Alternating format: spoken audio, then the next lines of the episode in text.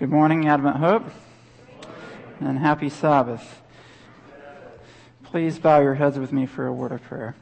Father in heaven, we thank you for the opportunity we have to be together here today. I pray that your spirit would come into this room, that your angels would be with us, that we would set aside any distractions in our mind of the cares of this life and just allow you to come into our hearts and to speak to us now. This is my prayer in Jesus' name, amen. As Adrian was saying in his announcements, we have GYC coming up in just four days or so, and I certainly am looking forward to that. Um, it's interesting to me that this year's conference is being held in Minneapolis, Minnesota. For those of you who are Adventist history buffs, you know that Minneapolis, Minnesota is a very interesting place in the history of the Adventist church. And so I'm going to talk a little bit about that more later um, in the message today. As you see from the title, the title of this sermon is entitled Laodicea and Romans 7. And you may be wondering what the connection is between Laodicea and the message to God's people in Romans chapter 7. Before we actually get there, though, I just want to take a step back and review God's leading in His church and among His people and take a look at the at the fact that we as God's people throughout history since we became a chosen group of people after 1844 have mostly been Laodicean. Now, I'm going to read a statement from Life Sketches, page 196. We all know this. It says, We have nothing to fear for the future, except as we shall forget the way the Lord has led us and his teaching in our past history. Now, what we like to do is we like to look at the way God has led us but we don't remember his teaching. Do you remember the teachings that God has given us as a people that has led us to the point that we are now? 1844, the five S doctrines. What are the five S's? Sabbath, sanctuary, state of the dead, spirit of prophecy, second coming. Now, if you forget any of those teachings and how they relate to us as a people, where are you going to go in the future? But we have nothing to fear for the future if we remember how God led us to those points. And we, with those teachings that God has given us, look to the future to see where those teachings will lead us. Clearly, God has led among his people. And one of the ways that he has led us is the doctrines or the teachings of us as a people. Now, one of the problems, though, that comes with having truth, at least in, in our church, has been complacency. We have these teachings that God has given us that have led us as a people to where we are today. But let me ask you a more personal question. With those teachings God has given us, how many of you are having personal Bible studies with people, sharing those teachings with those who have not a clue about any of them?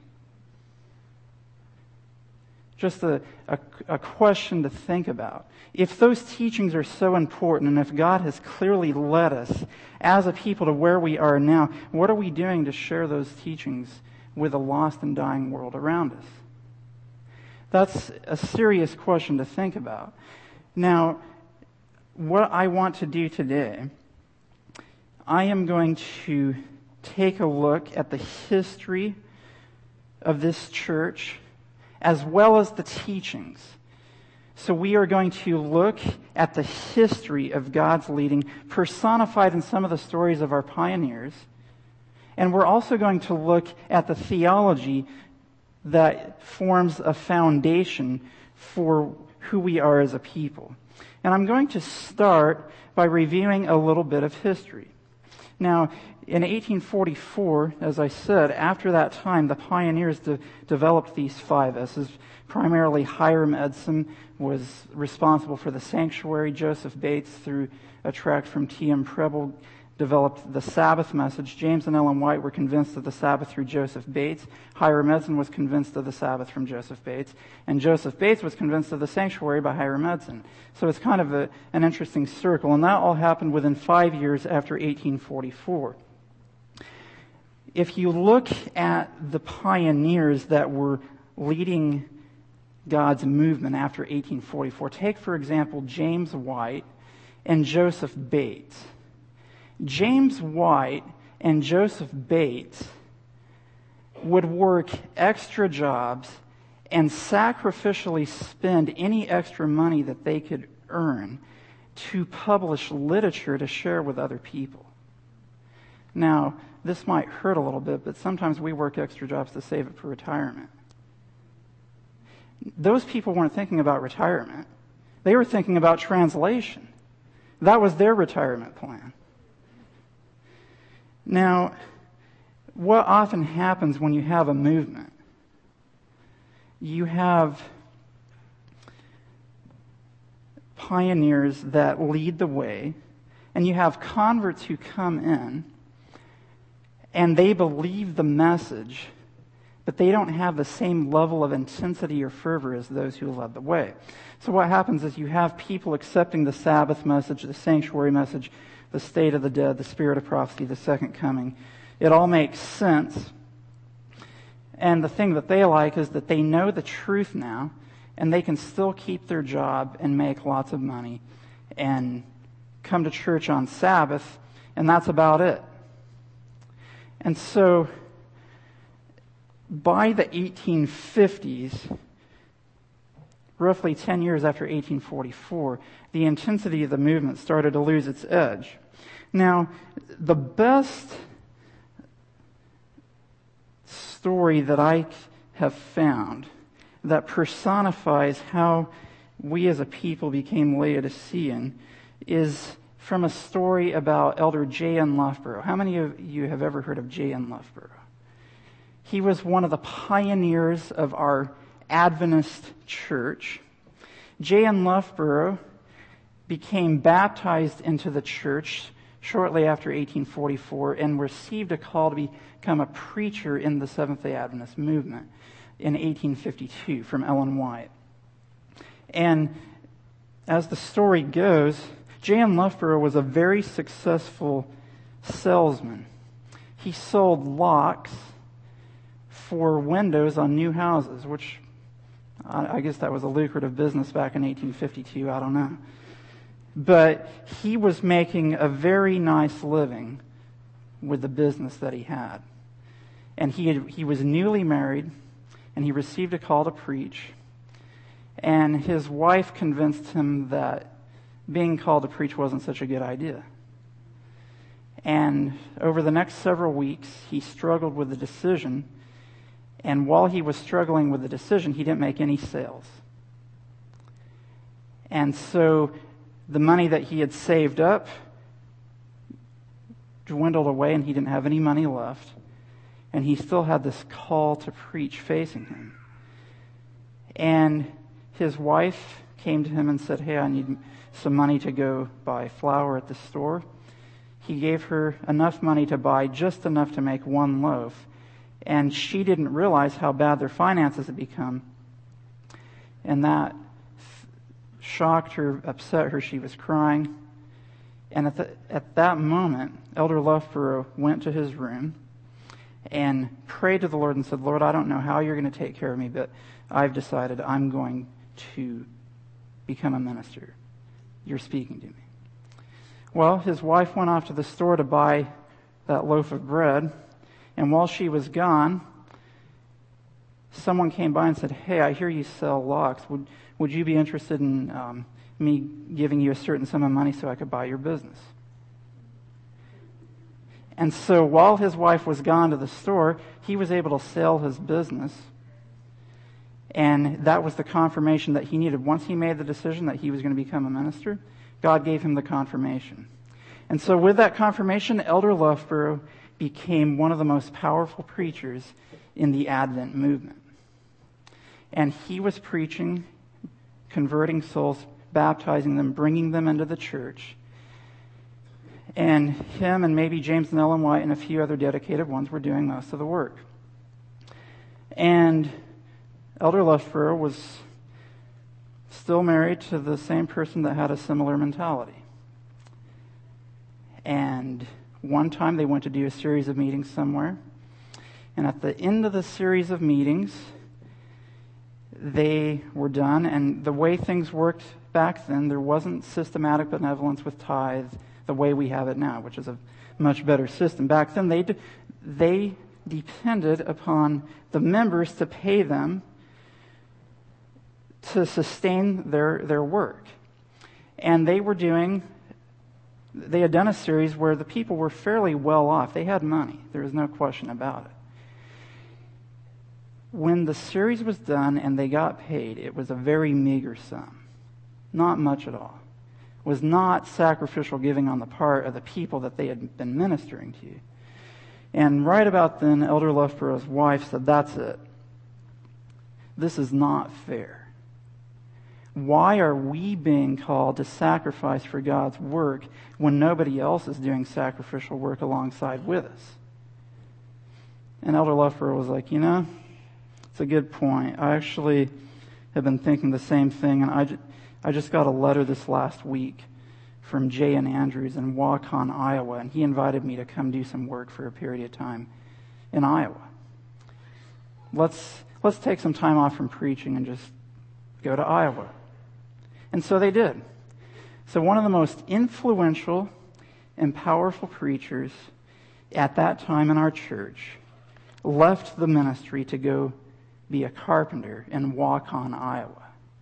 Now, just to give you an idea of the significance of this, it would sort of be like one of our leading Adventist ministers that we all know, let's say Doug Batchelor, Mark Finley, you name it, one of those type, saying, you know what, this preaching business, it's not making enough money for me. I'm going to go um, go work for a Wall Street stock market agency to make a million.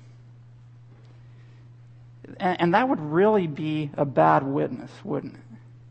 If one of your leading ministers says, This preaching business doesn't pay enough, I need to go do something else. And so that's what happened.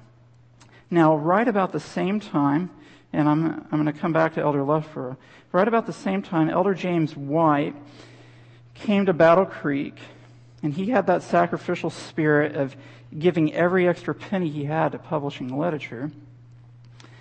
And he noticed that there were stacks and stacks of, of magazines and literature that were not going out because they didn't have the money to ship it because many of the Adventists weren't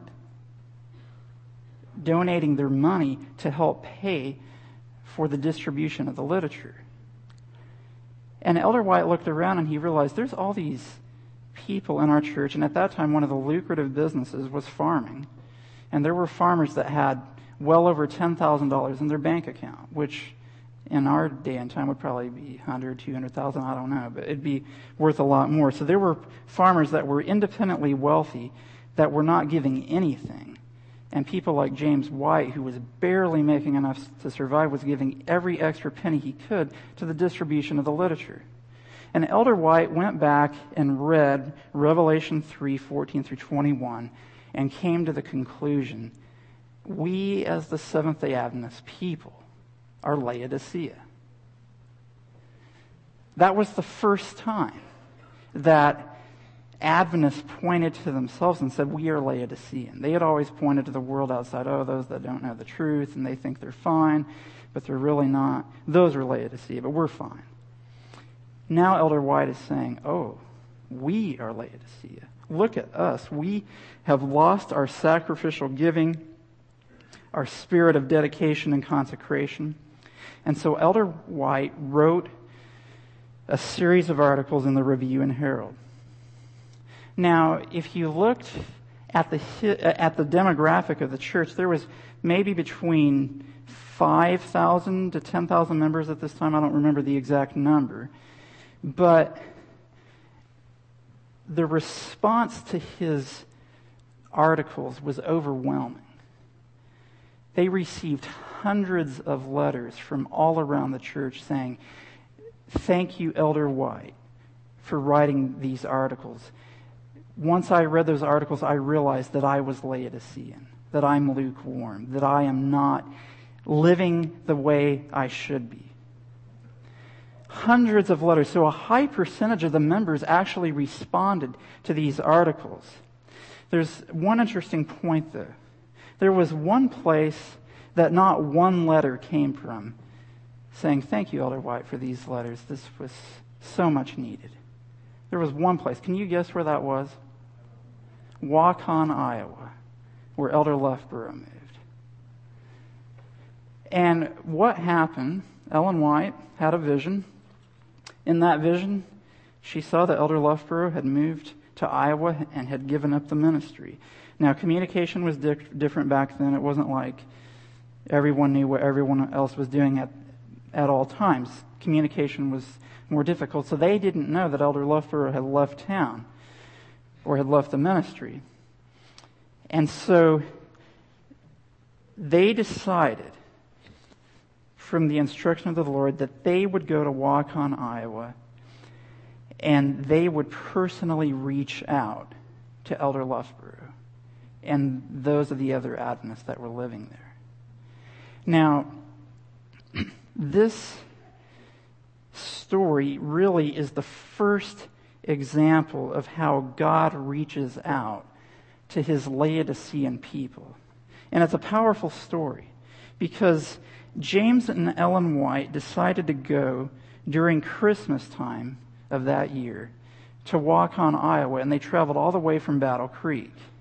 Now, if you think about the weather conditions between Michigan and Iowa in December, it's not the greatest. And they had to cross the Mississippi River on sleigh, on horse and carriage. And when they got to the Mississippi River, the Mississippi River had about a foot of water covering a sheet of ice. And they didn't know for sure if they could even cross that river. But at the risk and peril of their lives, they crossed that river because they loved those people so much.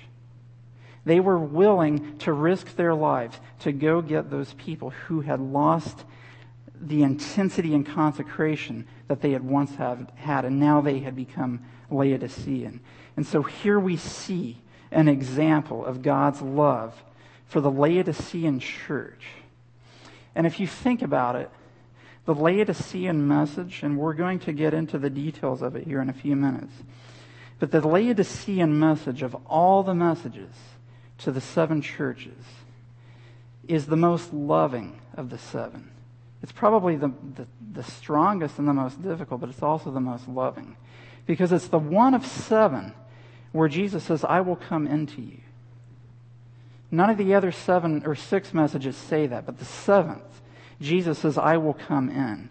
And we see this message personified in how James and Ellen White risked their lives to go retrieve Elder Loughborough. And as the story goes, they got to Waukon Iowa on December 24.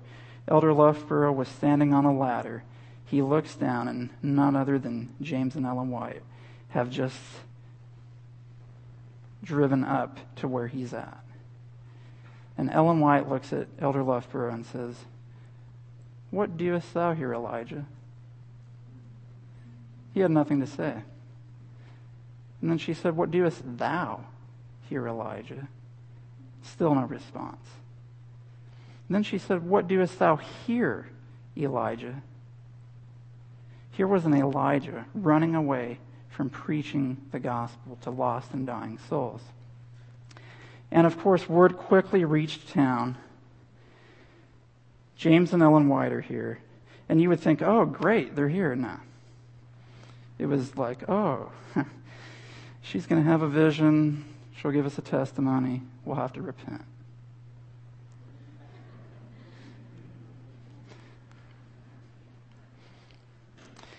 But the Lord worked. and James and Ellen White gave meetings. J.N. Loughborough's wife repented before he did, said, I have been a minister's wife. And I have kept my, my husband from doing the work of the gospel ministry. I have been wrong. I am sorry. The next day, Elder Loughborough got up before the congregation and said, I've held in my hand the hammer of a carpenter for the last time. And he came back. He repented. You may be asking yourself the question, well, what was wrong with Elder Loughborough? I mean, he, he was a minister, but he, he was just going to make some money so he could go back and support himself again. What was the big deal? Well, he left the call that God had given him. And his example would have affected many others. Fortunately, Elder Loughborough from that time on was a faithful worker for God, had the full confidence of Ellen White. Um, he's written some good books that I would recommend that you read Rise and Progress of the Second Advent Movement, and some others. After the 1850s, the, the initial repentance died off, and we went back to a Laodicean state. So that by the time of the 1880s, um, Ellen White would say that our preaching on the law was as dry as the hills of Gilboa. We could preach the law really well. And our ministers were known for out debating the other ministers not of our faith, and they could prove the Ten Commandments and leave the other ministers speechless. Well, that was great, but the thing that was lacking was, was the love of Christ. And one of the challenges for us as a people is to present the law of God, which is important, but in the context of the love of Christ. And in the 1880s, God sent two messengers to Minneapolis, A.T. Jones and E.J. Waggoner. And if you could sum up the message of Jones and Waggoner, it wasn't universal justification. That's not what they were teaching. It was the matchless charms of Christ. People had lost sight of Christ's matchless charms. They could preach the law, they could prove the 2300 days, they could tell you about the judgment, but they couldn't tell you what it was like to love Jesus. And ask yourself the question if you're not giving Bible studies to people, you don't really seem to care about their eternal salvation. You're more concerned about passing tests and getting a good job. Ask yourself the question Do I really know Jesus and his matchless charms in my heart? Do I have his love in me that I can share to other people? Because many times in our experience, we have lost that first love. And in fact, Ellen White says if, if you um, have no love for lost souls, you've left your first love. And so that message was given. It was a wonderful message. Many accepted it, including you can read about Sutherland and Magan in the Madison College story. They accepted the message. But many didn't accept it. And so history has gone on down through time. And here we are in 2007, and just ask yourself the question who am I? Where do I fit in God's work? Am I on fire with a passion for lost souls, or am I barely having enough time to spend time with, with Jesus in the morning and the evening and just barely making it to church? Now, what is the message to Laodicea? We all know this message, but there's something that I want to talk about today but I hope will give you a clearer picture of why this message is sometimes difficult to give and to receive. People don't like to hear this. But by God's grace, we're going to talk about this today. So turn with me to Revelation chapter 3. Revelation chapter 3, starting in verse 14.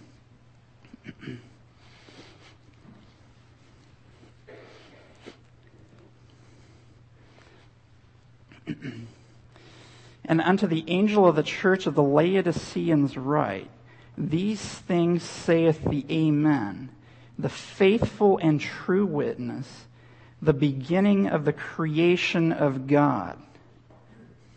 Okay, first of all, Laodicea, the word itself means a judged people.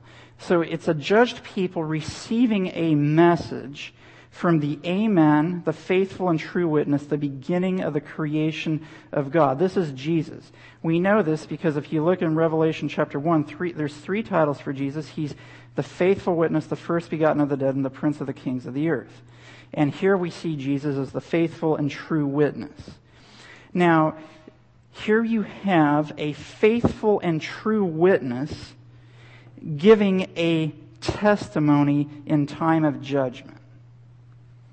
So if you have someone who's giving a faithful and who's a faithful and true witness, giving a message in time of judgment, it's a testimony in court about who he's speaking of. And he's speaking about the Laodicean church. So Jesus, who is the faithful and true witness in the time of judgment, is giving a testimony about the condition of God's last day people. So we need to listen up to see what Jesus says about us.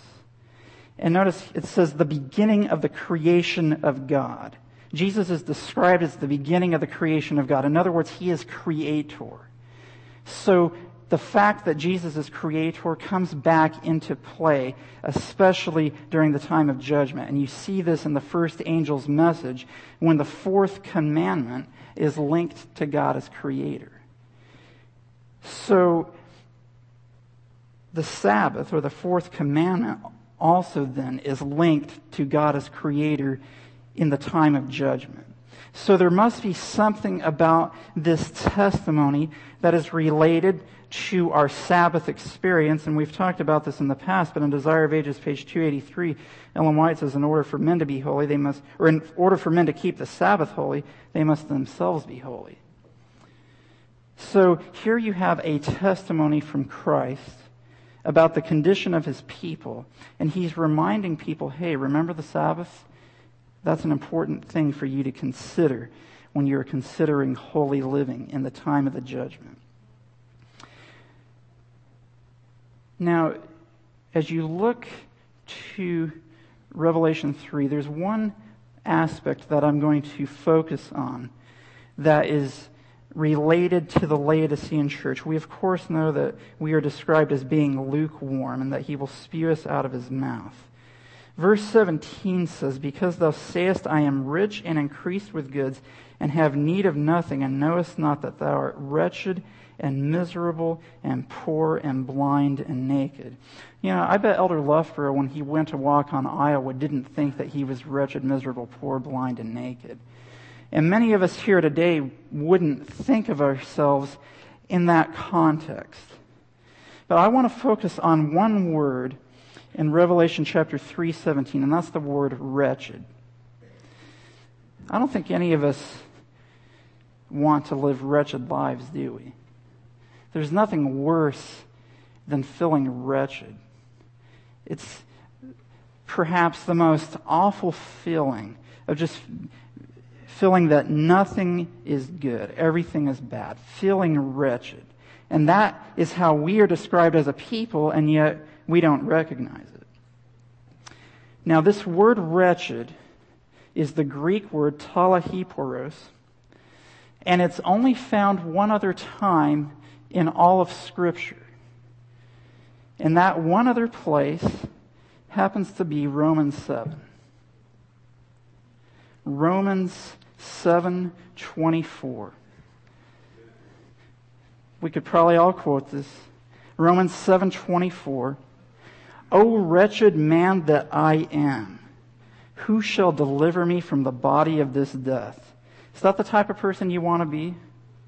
O wretched man that I am. Now, we're not going to have time to go through all of Romans 7, and that was not my intention anyway. But Romans 7 is crucial to, under, to having a proper understanding of the gospel that saves us. Romans 6, 7, and 8 are really the climax of the book of Romans and the gospel of Jesus Christ. It's the most theological exposition of the gospel. You get to Romans chapter 6, it talks about being dead to sin. In verse 4, it talks about being buried with Christ by baptism and to death that like as Christ was raised up from the dead by the glory of the Father, even so we also should walk in newness of life. Verse 6 talks about our old man being crucified with Christ. And all of Romans 6 is talking about being dead to sin, being servants to God, not being servants to sin. And then we get to Romans chapter 7. And here's what some people do. They say, well, Romans chapter 6 talks about being dead to sin. Romans chapter 8 talks about being dead to sin, but that's really not what it means. You can only understand Romans 6 and Romans 8 if you understand Romans 7. And Romans 7 clearly teaches that we'll never have victory in this life. And so Romans 6 and Romans 8 can only be understood in the context of Romans 7. Well, let's see what Romans 7 actually says. Romans 7 ends with, O wretched man that I am. Same word as the Laodicean church. In the beginning of Romans chapter 7, you have a description of a woman who has the option of, or once she is married, she is bound by the law to be married to him for as long as he lives, and if she marries someone else, she's called an adulteress. But if her husband dies, then she's free to marry someone else. It's pretty straightforward. But notice verse 4. It says, Wherefore, my brethren, ye also are become dead to the law by the body of Christ, that ye should be married to another, even to him who is raised from the dead, that we should bring forth fruit unto God. So Romans 7 4 is saying, okay, if you're married to the old man, you will bring forth sin. And you can see that in verse 5. If you're married to the old man, which was supposed to be crucified in Romans 6, you will bring forth sin. But if you're married to Christ, you will bring forth fruit unto life. Now, here's where many Christians struggle. They take the name of Christ and say, I am a Christian, but they're still married to the old man. What do you call that? It's spiritual adultery. And that's what Romans 7 is teaching. You come down to verse 14. Verse 14 says, For we know that the law is spiritual, but I am carnal, sold under sin. Do you want to be carnal, sold under sin? What's Paul saying here? Paul is describing the experience of the carnal man because notice verse 15, he says, For that which I do. What's he talking about? He's saying, When I am carnal, what I do, I allow not. For what I would, that do I not. But what I hate, that do I. Now, this is crucial. You have to understand that Paul is describing the experience of the carnal man here in Romans chapter 7. Verse 14 and 15 are the two key verses that prove that the man of Romans 7 is the carnal man, that you are still married to the wrong man, not to Christ. Verse 16, If then I do that which I would not, I consent unto the law that it is good. Now then it is no more I that do it, but sin that dwelleth in me. Now notice this. It says, It is no more I that do it, but sin. What's this? But sin that dwelleth in me. That's the old man of sin. So it's the old man of sin that still reigns in your heart. And then you can go on down. Verse 22. For I delight in the law of God after the inward man. So it's a person that loves the law of God, wants to do right. But notice verse 23. But I see another law in my members, warring against the law of my mind and bringing me into captivity to the law of sin which is in my members. O wretched man that I am. Or you could say, O Laodicea. knowing what is right, desiring to do it, but still being married to the old man of sin. And that is how Christ describes his people in Revelation 3:17. They're wretched, miserable, poor, blind, and naked. Same word in Romans 7 as Revelation 3. It's the only two places in Scripture that these words are used. What I find fascinating is that many people in our church today teach that the experience of Romans 7 is the converted experience on your way to heaven. Now, that teaching makes it possible for us to not recognize our true condition in God's sight. We say, yep, I do the things I don't want to do, I don't do the things I should, but that's just the way the Christian experience is. And Jesus is saying, no, you're wretched. And Paul says, oh wretched man that I am. I don't want to be like that. I want to experience victory through Jesus Christ. Now, just to show you a couple of verses to prove that being carnal is not a good thing, look at Romans chapter 8, starting in verse 6. Romans 8, 6, For to be carnally minded is death, but to be spiritually minded is life and peace. Because the carnal mind is enmity against God, for it is not subject to the law of God, neither indeed can be. Verse 8, So then they that are in the flesh cannot please God. So the man of Romans 7 is the carnal man who is in the flesh, and that is death. It cannot please God, and that's not the experience that any of us want to have. Now, the question is, what is the remedy? Well, Romans 8, 3 and 4. For what the law could not do, in that it was weak through the flesh, God sending his own Son in the likeness of sinful flesh, and for sin, condemned sin in the flesh that the righteousness of the law might be fulfilled in us who walk not after the flesh, but after the Spirit.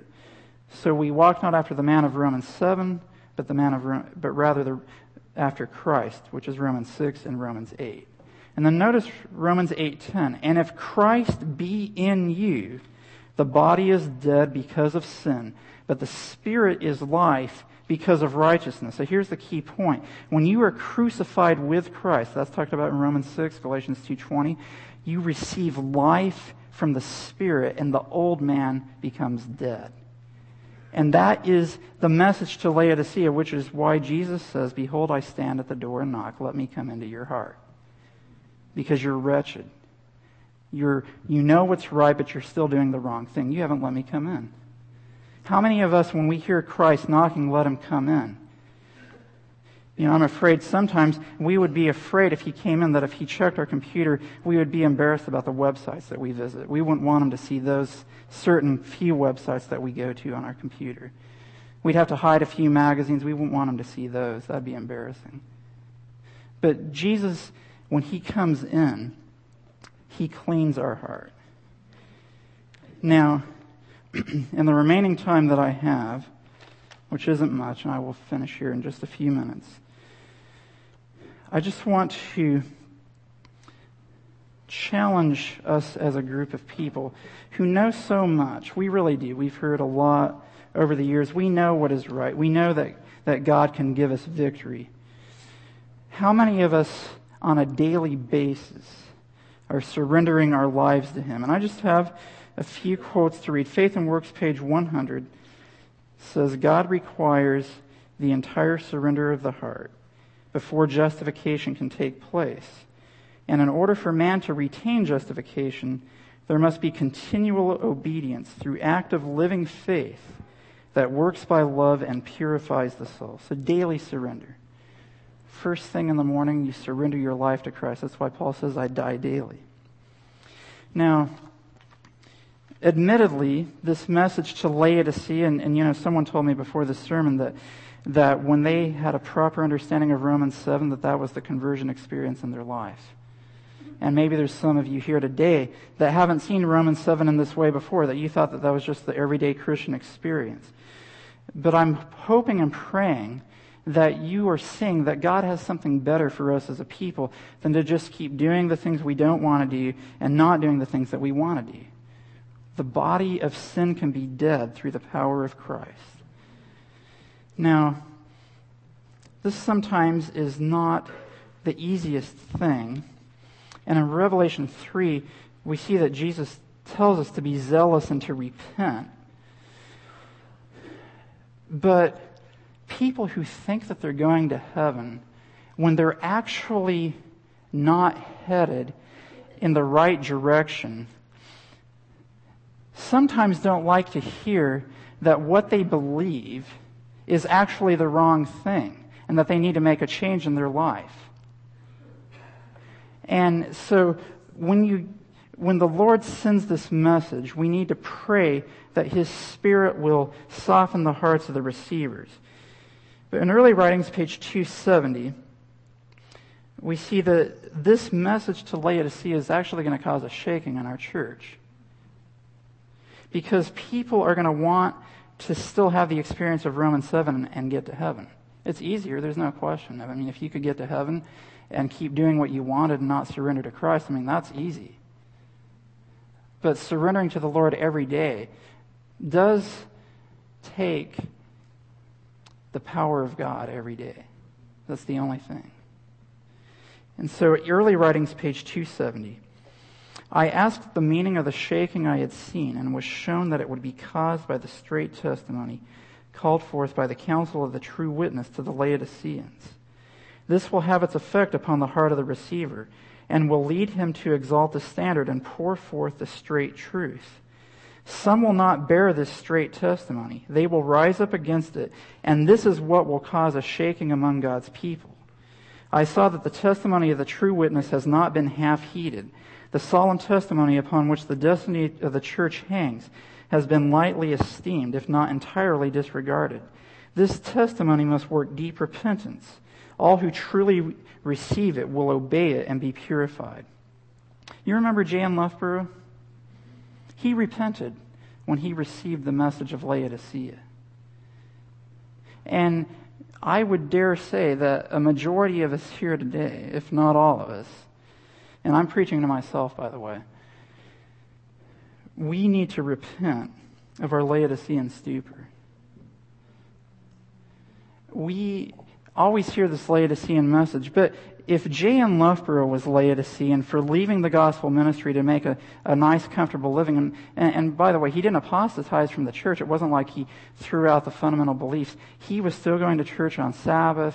He probably went to prayer meeting. He was probably having daily devotions, but he was Laodicean. He, he had lost that spirit of giving everything in his life and laying it on the line just like James White and Joseph Bates were doing, every extra penny they had, they put into the literature. J.N. Loughborough was saving up for retirement. And most of us today, we think about our career and our retirement, but we don't think about translation. And when we have a group of people who are not at all concerned about retirement, but are most concerned about translation, because they have finally come to understand the matchless charms of Christ. That when you let Jesus, who stands at the door and knock, come in, that you will have everything that Jesus offers. Sure, he'll clean up your life. You know, he'll probably get rid of some of those movies that you shouldn't be watching and some of those clothes you shouldn't be wearing, but he will also change your attitude. He's going to give you a new heart, and people will want to be around you. And when He comes into your heart, you'll have a desire to save others. You'll want to be giving Bible studies. It's not going to be a chore to, oh man, I have to give a Bible study. Ugh. That means I have to study. Ugh. We should know what we believe and be excited about sharing it. Amen. Now, I promise that I'm going to wrap up here. Um, lift him up, page 375. Individuals are tested and proved a length of time to see if they will sacrifice their idols and heed the counsel of the true witness. Those who come up to every point and stand every test and overcome, be the price what it may, have heeded the counsel of the true witness, and they will receive the latter rain and thus be fitted for translation. That's the experience I want to have, amen. And if you look at, at God's church today, Certainly, there has been a revival in the last few years. GYC is happening in four days, of all places, in Minneapolis, which was probably the 1888 General Conference in Minneapolis was probably our last significant chance to see Jesus come.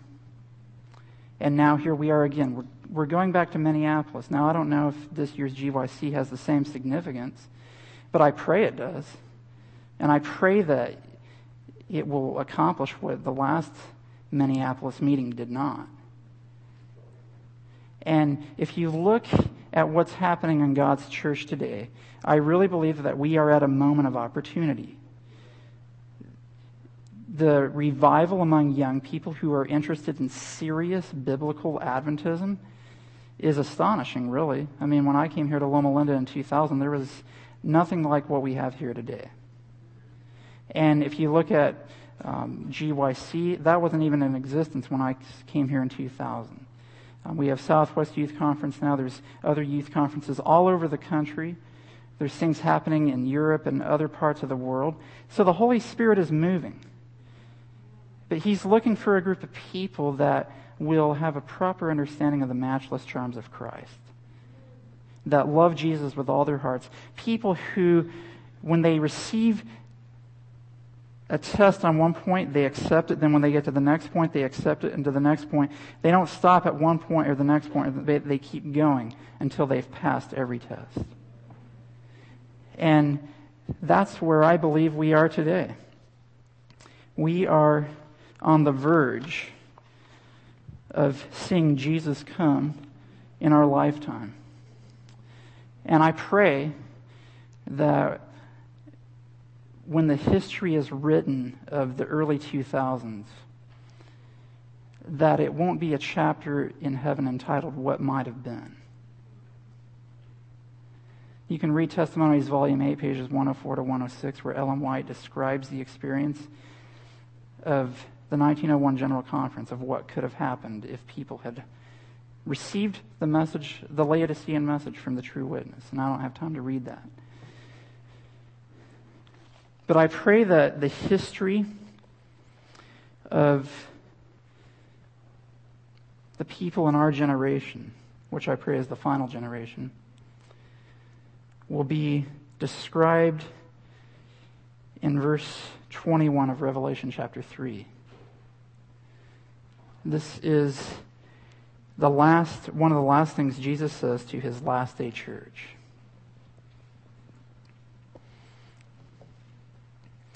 To him that overcometh will I grant to sit with me in my throne, even as I also overcame, and am set down with my Father in his throne. It's kind of ironic that the judgment hour people, when they overcome, they get to sit on the throne from which Christ judged himself. What an honor and what a privilege. And I can tell you that there's nothing in this life that is worth more than that. None of our favorite idols that we hang on to, none of our careers, anything can surpass overcoming even as Jesus overcame. And so I just want to make a challenge and a small appeal. If there's anyone here today that's tired of having the wretched experience of Romans 7, of doing the things that you don't want to do, even though you know they're wrong, and not doing the things that you know you should be doing, such as soul winning, evangelism, giving everything to God. If you want to overcome that experience, to be zealous and repent, I invite you to stand with me as we have prayer.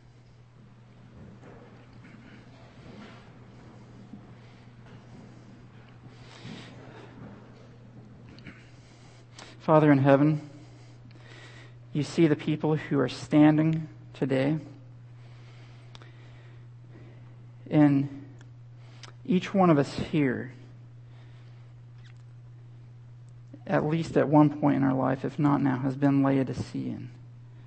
We have had that wretched experience of doing those things that we know we don't want to do, but we do it anyway because we're still married to the the old man of sin. And I pray, Lord, that we would be crucified with Christ, that the body of sin might be destroyed, and that we can walk in newness of life with Christ. So that when Jesus looks down upon us and gives a faithful and true testimony of our experience, he will say, They are overcomers. They overcame just like I did. So I pray, Lord, that as we are in this period of opportunity, of seeing Jesus come in our lifetime, that we would surrender everything, that we would heed the counsel of the true witness, that we would live by the faith of Jesus. And I pray that your coming would be soon, and I pray that we would do everything we can through your grace and power to finish the work in this generation. This is my prayer in Jesus' name. Amen.